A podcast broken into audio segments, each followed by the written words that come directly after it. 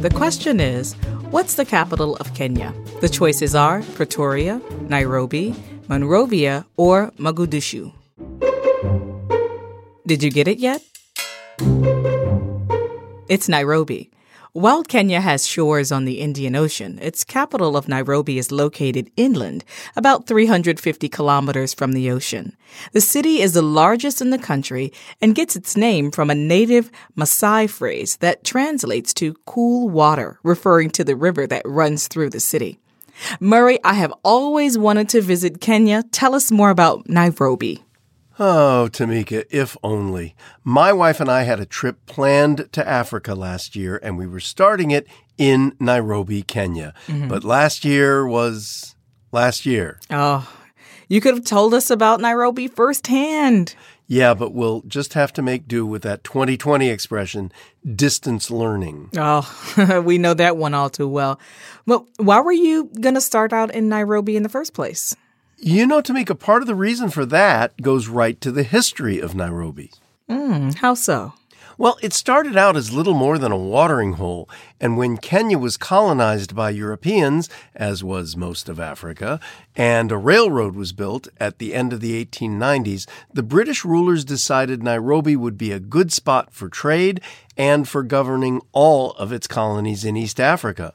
So people moved there. And they still do, Tamika. Nairobi's growing every year, and the population's now over four and a half million. Oh my gosh, it's a lot of people. It's a big city, a modern city, and a kind of gateway city for visitors like us. But I'm sure it's much more than that. Oh, you bet. Especially since Kenya's independence in 1963, Nairobi has become a thriving industrial center as well as the capital. There are plenty of universities and museums and theater, and importantly, things that Nairobi has saved from urbanization. Like what? a lot of the traditional African arts and some wildlife preserves. Mm-hmm. But in a modern city like Nairobi, there are modern problems. Some people are fighting what they see as overdevelopment.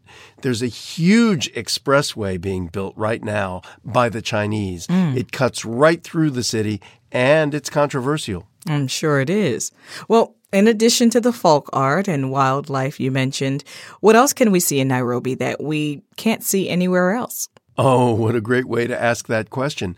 Uh, there's the Maasai Market, which sets up in a different part of the city every day, and you can pick up all kinds of African goods and knickknacks there. Mm. And when you're ready to get down, mm. there's the mm. nightlife. Okay. It's the kind of mix of musical styles that you'd expect to find in a crossroads city like Nairobi. And here's something. You remember that Meryl Streep movie, Out of Africa? Oh, yeah, sure.